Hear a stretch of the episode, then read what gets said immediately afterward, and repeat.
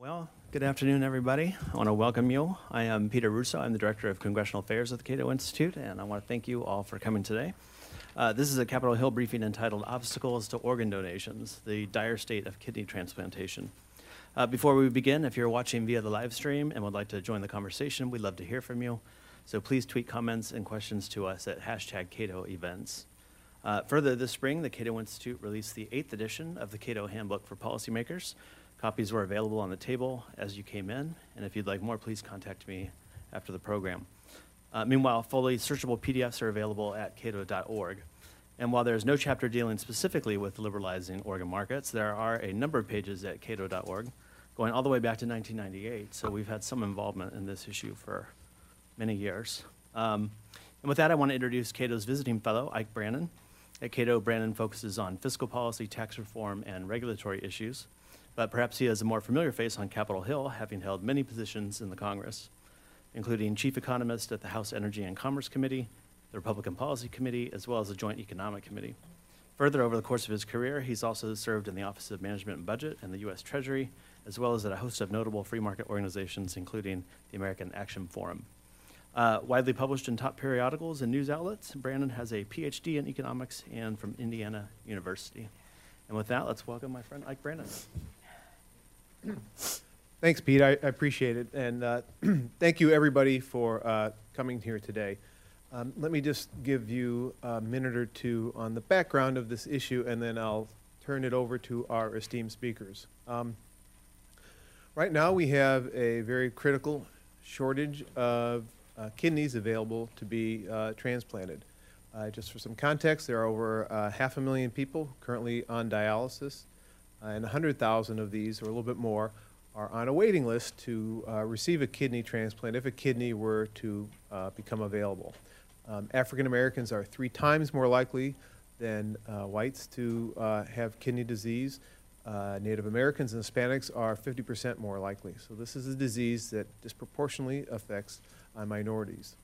Um, what's more, we have this waiting list of over 100,000 people, we only do about 17,000 uh, kidney transplants a year. Uh, somewhere between five and 7,000 people each year die awaiting a uh, kidney. And even for those who don't die, being on dialysis is very uh, debilitating and stressful and precludes doing a lot of normal everyday activities. So uh, it and, and what's more, looking at it from a fiscal perspective, uh, dialysis is enormously expensive to the federal government. Uh, since the early 1970s, the federal government pays via Medicare for the uh, dialysis costs of anyone whose insurance does not cover it, and the government spends upwards of $50 billion a year on dialysis. So um, coming up with a system that would increase the number of kidneys available would uh, improve the life of uh, hundreds of thousands of people and save the government uh, lots of money. So it's really, I think, an appropriate time to, to look at ways to, uh, to fix this very critical problem that I think has gone under the radar, uh, certainly in Capitol Hill and uh, the White House. So uh, Cato has assembled an esteemed panel of experts on this to tell us a little bit about this issue. And so let me just give you a brief introduction of each of our speakers. Keith Melancon, uh, MD. He is the director of the GW Transplant and executive director of the Ron and Joy Paul uh, Kidney Transplant Center. He's one of the world's leading experts on uh, kidney transplantation issues, and he's spent uh, a lot of time thinking about how to increase, uh, in particular, how to increase access for minority patients.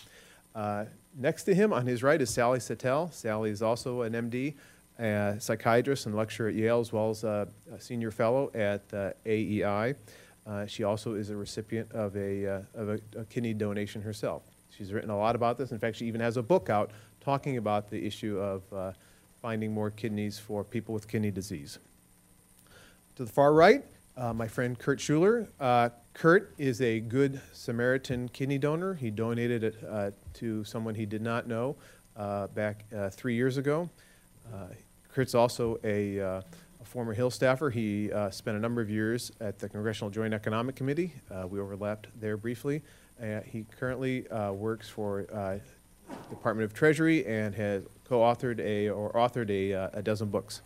And finally, uh, we have, uh, to my immediate right, we have Jeremy Marcus. Jeremy Marcus is uh, Deputy Chief of Staff and Legislative Director for uh, Congressman Matt Cartwright of Pennsylvania, who has uh, sponsored, who sponsored legislation in the last Congress to uh, look at addressing this issue, and they've also uh, are contemplating doing something on this issue. So uh, we'll begin with uh, uh, Dr. Melancon, and we'll go on, and then Jeremy will conclude our panelists, and then we'll take some questions. So Keith?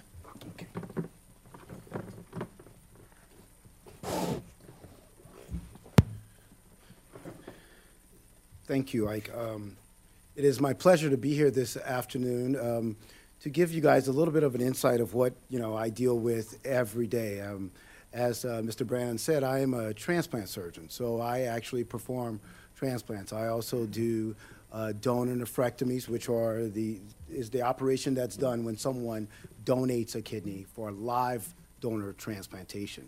Um, First, let me tell you what the issue is. The issue is, you know, as uh, Mr. Brannon kind of mapped out, we have a great operation. And let me tell you, I, I absolutely love what I do. I, I get to operate on um, uh, Good Samaritans, like the gentleman on the end there. Um, I really get to deal with the best part of mankind donors, be it deceased donors, be it live donors, people that need transplantations. It's, it's really a labor of love. But the problem is, we don't nearly have enough of this extremely rare and valuable commodity. Um, when transplantation first started, you um, needed to be on the list a few years. You got transplanted, usually from someone in your family, and then everything um, got a lot better for you. Uh, dialysis is a great option. It keeps people alive. Before the 1960s, if you had kidney disease, you went to sleep and you never woke up again. So it's true that we need dialysis and it's awesome, keeps people alive, but it is not a good quality of life and it's not a good length of life. You know, the major thing, you know, patients always talk about not wanting to go to dialysis, it's inconvenient, on and on and on. But what I always bring them back to is their life expectancy is vastly shortened once they develop end stage kidney disease. So, how do you elongate their lives? Well, the only way to do that reliably is to get them transplanted. There are over 100,000 people on that list, but currently, most of those people will never be transplanted. We are, just in the last few years, we've, we have gotten to a point where most of the people that are on the transplant list are going to die before they can get transplanted. So, how do we deal with that huge gap? We have over 100,000 people on the list. We do about 17,000 transplants per year. The only way to deal with it is we have to increase the number of donors. I do transplant every day. We're always pushing the envelope. We have, um, we're utilizing very young donors, including very small children, including very old donors. We will go all over the country looking for donors after death, but it's still not enough. The only way to do that in this country would be to have more live donors. Now, how do we get more live donors? I, I think the congressman's bill is a great first step because what we need to do, this is what we do in academia, we debate things, we study them, and we try to get good, sustainable um, information as to try to figure out what is a good um, incentive or at least how do you get rid of the disincentives in trying to get people to be live donors. I can tell you a little bit about the disincentives. I, um, Washington, D.C. is a perfect dichotomy, right? You have the wealthiest, most educated place on the planet, but then in some areas of D.C., uh, you have very poor access to care. I have patients from all, all parts of the city, and I will tell you, it is much, much, much more difficult for a poor person to get a live donor. Because after all, your donor is going to be someone that's either in your family or they're going to be in um, your friends or in your circle of influence. And when you're poor, those people are also poor. And they disproportionately are going to have problems that would, number one, from a health point of view, disqualify them from being donors because of high blood pressure, diabetes, obesity. And then number two, you know, it's very difficult to be able to get off of work for, you know, upwards of a month in order to be a donor. That's relatively easy for people in your, at your level. um, but it's very difficult for a guy who, you know, works as a manual laborer. So th- there is the rub, right? We don't have enough donors, and we don't have enough donors for the people who disproportionately need them the most. Because kidney disease, although it affects everyone, it disproportionately affects the poor, it disproportionately affects the, um, the minorities in this country. So we need to figure out how to be able to get more live donors for this population. And it's going to benefit all of society because it is exceedingly expensive to keep people on dialysis. Not just the, I guess it's about $88,000 per year um, to keep someone on dialysis. Also, they drop out of society in many ways. They're not working, they're not contributing to society in, in the best way possible. So it's, from my point of view, it's a win-win if we could figure out a way to get more people live donors. When you compare what type of kidney a person can get, in other words, getting a deceased donor kidney versus a live donor kidney, I can tell you from a physician point of view, people that get live donor transplants tend to stay in the hospital a shorter period of time. They tend to get to um, uh, get back to full convalescence, convalescence quicker and get back to work quicker. So it's the best type of kidney to get as well. So for all of those reasons, we would like to try to increase the number of live donor transplants in this country. For the number of people that we have on um, the wait list, we really should be doing about um, almost twice of what we're doing currently. We have the we definitely have the infrastructure to do it. We have the hospitals, we have the expertise, we have the surgeons. Um, we just need more donors. And that's why I'm here today, and I'm happy to um, answer your questions, and I guess that, that's going to be at the end, right? Thank you. Uh, Sally? Sure, I'm going to sit here. Okay. Um, thanks again for for all for coming. Um, so, as as I mentioned, um, I was on the other end of the uh, of the operating table, and I I got a kidney. In fact, I got two. I got one in 2006 and one in 2000, one last summer, and. Um, and it, but it was that first experience that back in 2006 that really galvanized me about this issue and the shortage. Um, and it wasn't the surgery; it was the search for a donor. Uh, now, I was very lucky in the end, although it was kind of a long and tortured search. Um, uh, a friend did uh, help me out. I, I mean, a, a glorious human being, someone I wasn't even that close to. I'm eternally grateful to her for sure. Um, I didn't have any uh, family who could do it. So, um, so she did it. Basically, she saved me. She spared me dialysis, which, as you've heard, is it, it does keep people alive for a while, but it is a guarantee of premature death and a fairly poor quality of life. And um, of the 98,000 people who are waiting for a kidney uh, right, right now, and they're, the, the, the total wait list is 120,000, um, uh, the majority of them will get a, a, kidney f- uh, from a deceased donor, and they will wait and wait and wait to the point where 12 of them tomorrow at this time will die because they couldn't survive that wait. So, um, so I got one kidney, as I mentioned, um, in 2006, and another from another friend. I mean, I, I'm running out of earthbound saints here, and um, so I'm a poster girl for altruism, clearly, but I'm not that starry-eyed about what isn't just the most glorious virtue on earth to say that uh, that should be our policy. And in fact, that is our policy. The um, 1984 National Organ Transplant Act has enshrined altruism as the sole legitimate motivation for receiving uh, a kidney. And that means that anyone who gives anything of so called valuable consideration, money, a car, a vacation, um, to someone who needs a kidney, and that person who, or any donor, or any organ, and that person who accepted this valuable consideration could a- actually could, could be uh, prosecuted for a felony. That would be a $50,000 fine and or five years in prison. So um, the topic of this is obstacles to organ donation, and uh, I would say that our current law is actually posing a considerable uh, obstacle to that. Our ban on uh, the ban against enriching donors. Now, I'm not talking about uh, the need for a classic free market. Some have, that's certainly not where I'm going.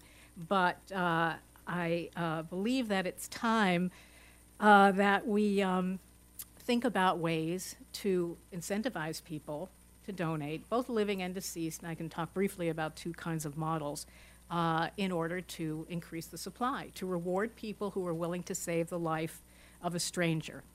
And we've gotten to this point because since 1987, which is effectively when UNOS went into effect, we, we have tried everything. We've tried educating people about the need. We've, people signed their organ donor cards. Um, now we have tax, um, some tax forgiveness for expenses that, uh, that um, donors encounter. And as um, uh, Dr. Mel- Melancon said, um, you know, poor people are not even in a position to, um, to, to uh, uh, afford the time off uh, for, to even be a donor if they wanted to. Uh, we, have tried everything. Uh, we've gotten better, and we have gotten better at getting at emergency rooms and solicitation of, of deceased, the families of deceased people to uh, give their uh, loved ones organs. We even have swaps and chains, which I'm sure you've heard of, which are brilliant innovations. But again, they've just provided about 500 new organs last year. Every one of them precious, but 500 out of 98,000 is not, is not a, a, a policy. So um, here's a general idea.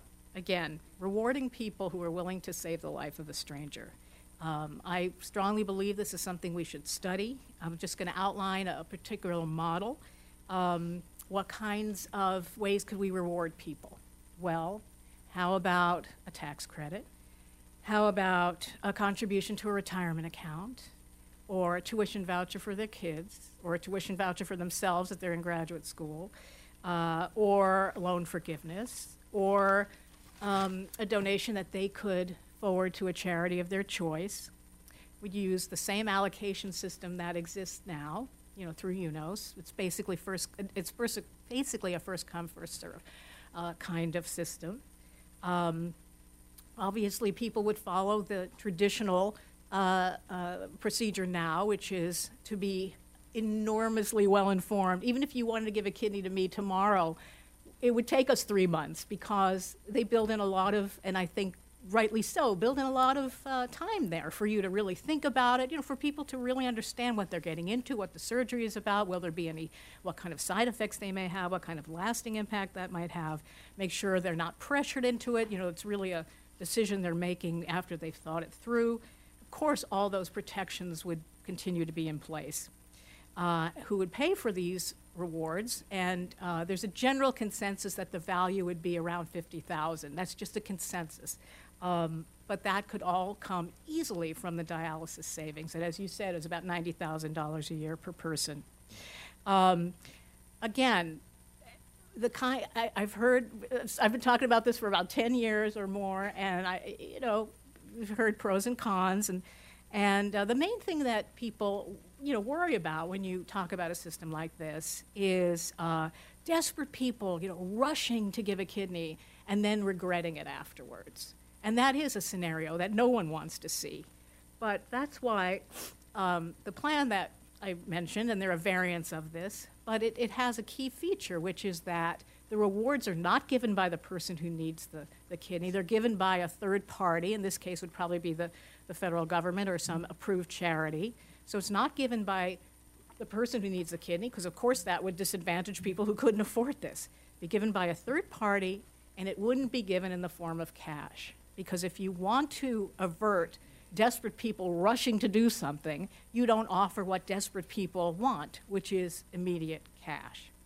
So that's the basic uh, uh, outline. Who would get the organs disproportionately? Well, it probably wouldn't be people in this room because we have relatives, unlike me, a lot of people, most people have families who, and, and cousins and sisters and brothers who will do this for them.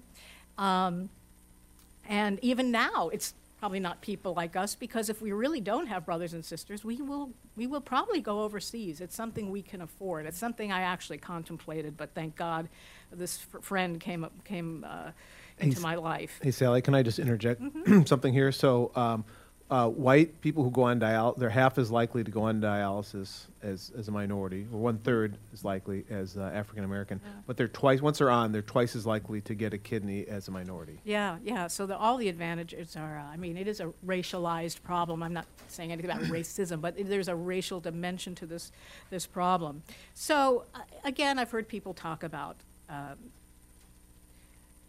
dignity issues and exploitation, but when you think about it, right, if the people are well informed, if their health is protected, if we respect their capacity to make decisions in their own best interest, low income or not, in fact, we don't even know who will want to participate in this kind of thing. Granted, I don't think it's hedge fund managers, but um, we don't necessarily know who will. That's something that'd be interesting to study. Um, and if we express gratitude, you know, where's the threat to dignity and, and who's being exploited? So, just to uh, sum up, uh, the model we have now, which is based on an, an al- altruism, is again based on a lovely sentiment. But if you actually look at the uh, congressional transcripts from 1983, when the um, actually it originated in the House and it was spearheaded by then Representative Al Gore, he talked about the possibility that uh, volunteerism uh, might not be enough and that we should consider incentives if it proves not to be enough. Well, it's proven not to be enough.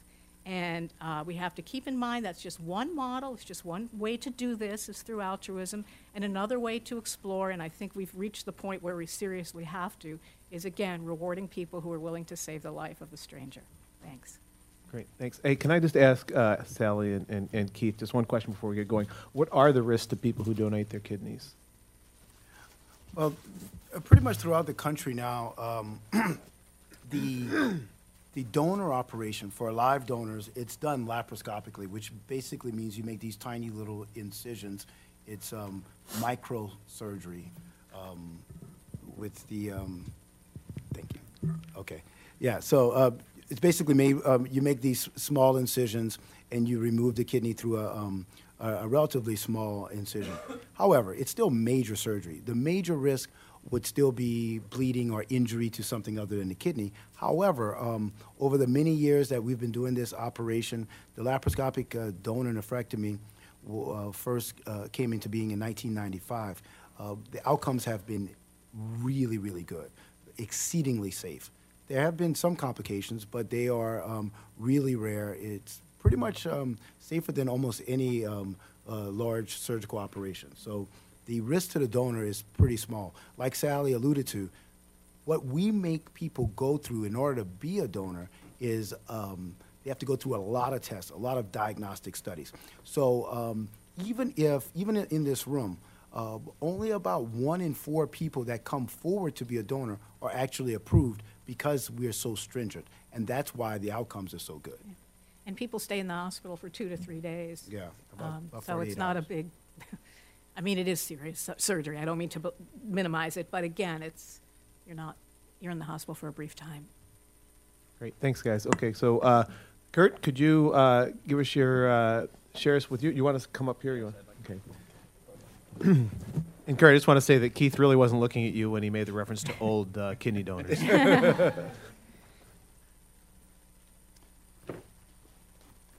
Thank you. Um, so, I donated a kidney in 2014. So I, um, I have a I have a little scar about the size of my little finger around my navel, and that is the only way you can tell that I've uh, had the had the surgery, and it's really the only uh, the only lasting effect. You know, I live perfectly normally with my remaining kidney. Um, my health is fine. And uh, if there's anybody in the audience who's, who's thinking about donating, you know, I, I encourage you to uh, think about it seriously, and I'd be happy to talk to you after this event about, about uh, my experience. It's, it's really, it's a great thing to be able to help another person get off dialysis, which is, you know, which is life, promo- life prolonging, but for, you know, for many people can be, frankly, rather hellish. Um, what made me decide to donate? Uh, a few things. One is I, I, I have a uh, I have a friend, a good friend, who was uh, a recipient of a transplanted kidney from his cousin. My supervisor at the Treasury Department where I work also uh, received a kidney from his sister. Uh, I should make the obligatory disclaimer that uh, you know I'm here in a purely personal capacity, uh, and not representing the opinion of the Treasury Department or the federal government. Uh, I, I also happen to live down the street from a dialysis center, you know, which I pass every day on the way to and from work. And you know, when it's open, the parking lot is always full. So that, that, that's a very uh, a vivid reminder of how big the need is. Um, so, uh, as Dr. Melancon said, kidneys from living donors generally last longer in recipients than kidneys from deceased donors, and they also have a uh, they also have a higher uh, chance know, when they go in of being accepted by the, the donor's immune system rather than rejected. And as has also been discussed, so most most living donors are the relatives or friends of uh, somebody who needs a transplant. Unfortunately, for a lot of people, the kidneys of friends and relatives are not, they're not compatible matches. So, so kidneys are, you know, they're uh, analyzed along a number of dimensions to ensure that, that when they are transplanted, that they have a good, a good chance of, um, of, of working in the recipient. Uh, and you know, it, it, just happens that even, you know, say, even your, even your sibling uh, or your, um, or your child, you know, might not be a- good enough match. That was in fact the case with uh, the woman who received my kidney. So her, her, uh, her daughter wanted to donate, but, but she was not a good match for her mother, and I, I, I was, I was a better match. Um, so you know, her, her daughter, her daughter uh, very um, generously wound up donating to somebody else. There are, there are around 100,000 people on the waiting list for a kidney, but there are fewer than 200 uh, living donors a year who are not friends or relatives of uh, people who need transplants. So, you know, the way that I think of the problem is that to end the shortage of organs for transplants, we need to, you know, to increase the number of stranger to stranger transplants vastly, and not just tenfold, but 50-fold or 100-fold. Um, how are we going to do that? Well, for a generation now, we've tried relying only on um, only on uncompensated donation, and clearly it has not worked. Otherwise, we would not have this long list. So that's why I think it is it is time to try compensation in some form. There are a lot of different forms that it can take, as uh, Sally Satel just you know, uh, outlined, um, and I think it's, you know, we, we need, we need, but we need to, to try various approaches and see what's effective. Um, question that often comes up is, is it moral to compensate people to donate kidneys? The way I think of it is that, in fact, offering compensation is the main way that we cooperate with strangers. So we compensate strangers to supply us with the water we drink, the bread we eat, the medicines we take when we're sick, uh, and many other things that make our lives possible and pleasant. If we were to expect those things to be free, there would be severe shortages of, of them, just as there are severe uh, shortages of, of, of kidneys and, and other organs for transplant. So, to me, the, um, the question that we should be asking is whether it is moral to forbid people from trying the same approach that works so well in so many other areas of our life. Hey, can I ask uh, one, one question? Could you just talk a little bit about the article you wrote with uh, Sally uh, last month? Uh, well, since, since Sally actually did more of it than I did, I think she would be better to, I- I'm going to turn that back on her.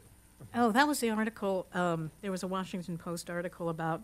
I have to admit, I didn't reread it for this, but the general thrust was that there was a disabled young man in um, Philadelphia needed a heart, and basically he had been declined the transplant by the University of Pennsylvania, and they had some reasons. You know, always wonder how much could be disclosed in an article. So maybe there were some legitimate reasons, that they had some questions about whether he could really comply with the the regimen of immunosuppressants and other medications after the transplant, and, and that was debatable. But the point, the larger point was, we we wouldn't be. We wouldn't be essentially rearranging deck chairs on the Titanic, which is what we do uh, when we have a list of and a way to manage a scarce resource that inevitably makes winners and losers out of people. So that was, again, an entree into this larger uh, question of why are we stuck in this system that is so clearly inadequate? Uh, when you need a, a stent, you know, for a, uh, for a um, cardiac, you know, for a coronary artery, that's not rationed. We have enough of those. We don't ration anything else in this medical system except uh, organs, and it's because there's not enough of them. Um, we know when we pay for things, as you alluded to, Adam Smith, um, we, um, we get more of them. We pay for plasma in this country. We're the world's largest exporter of blood plasma, and we don't pay for blood, and we have, we have shortages. Um, anyway, and on and on and on. Uh, again, if I were there when Al Gore was, you know, when they were debating this bill, I probably would have said, yeah, go for altruism first as well. I don't fault them for that, and I applaud him for noting that it might not be enough. But um, we've again, we've gotten to that point where uh, the experiment has been done, and altruism is an, uh, I'll say, a qualified failure, which is not to say that some people do not get organs off the list. They do. Seventeen thousand, you said. Oh, that didn't even. That that was every. That was total. So what? Thirteen thousand organs? Twelve thousand? I think deceased kidneys. Yeah, about last 10, year. yeah. Ten. Um, so, which is not to say no one benefits.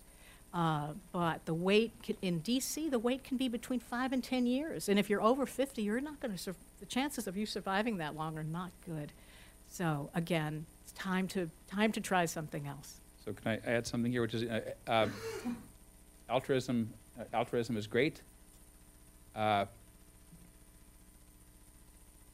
everything, everything that people do for altruistic reasons can continue you know, under the under the kind of uh, the kind of system that we've been talking about. So you know, there's n- there's nothing to Ah. to prevent it. Uh, it's just that you know, it has been not uh, not enough to generate an, an adequate supply you know, for all the people who uh, who need organs for transplant. Great, Kurt, thank you very much. Uh, Jeremy? I'll stand up.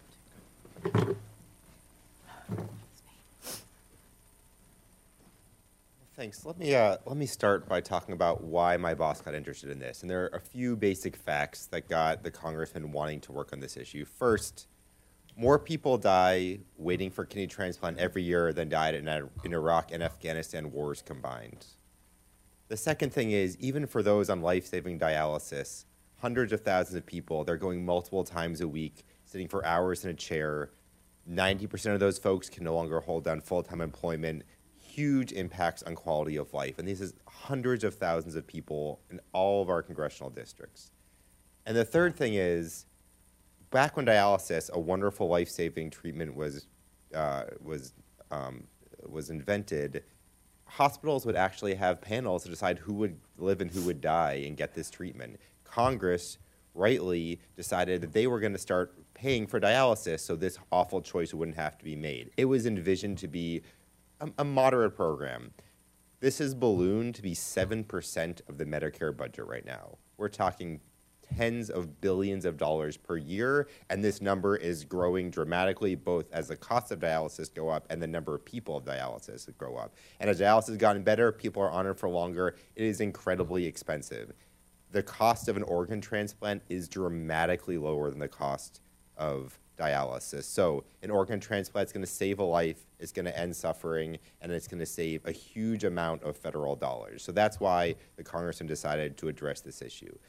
So the other reason Congress is involved is there are a lot of contributing factors. One of the huge contributing factors, as Sally noted, is the term valuable consideration in NOTA, a bill passed in 1984. Congress outlawed any form of valuable consideration. So this has basically completely stopped the ability of the entire research community to look at different ways that we can increase the prevalence of kidney donation. So our bill, which we introduced last Congress, which we're going to reintroduce shortly, does two main things. The first thing it does is offer more clarity on the definition of valuable consideration. Unfortunately, if you offer something that is considered valuable consideration, this is prison time, this is a huge fine. So people are understandably err on the side of caution. There are nonprofits out there, this isn't government money, this is nonprofit, this is charity money that want to reimburse for travel, reimburse for childcare expenses, reimburse for hotels, reimburse for a whole host of expenses, missed work that are related to the organ donation.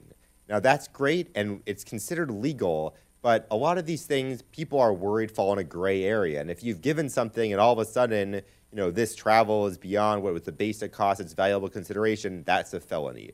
So what our bill does is just go through and clarifies for everyone what is valuable consideration. I think this is non-controversial, but this is just to make sure both the organizations helping the donors do their wonderful work and the donors themselves are rest assured they're not about to commit a felony in, in providing this altruistic act. The second thing this bill does is allow for pilot programs to test the effectiveness of non cash incentives. Now, we have put in place all of the protections you would want to make sure there is no exploitation. This is not a free market. All of the, the worst case scenarios that those are concerned with valuable consideration put forward. This has to be government run, not necessarily federal government, local or state also work, but to make sure there's no private entity come up, government run pilot program. It's non cash. The reason we do non cash is we want to make sure that these incentives are tied to the donor as much as possible. If you give someone a we don't want anyone pressured to do this so that money would flow to someone else. If you're talking about giving someone health care for 10 years, student loan forgiveness, these incentives, that's going to make sure that the person doing the do- donation is tied to actually getting the reward that they earn for what they've done.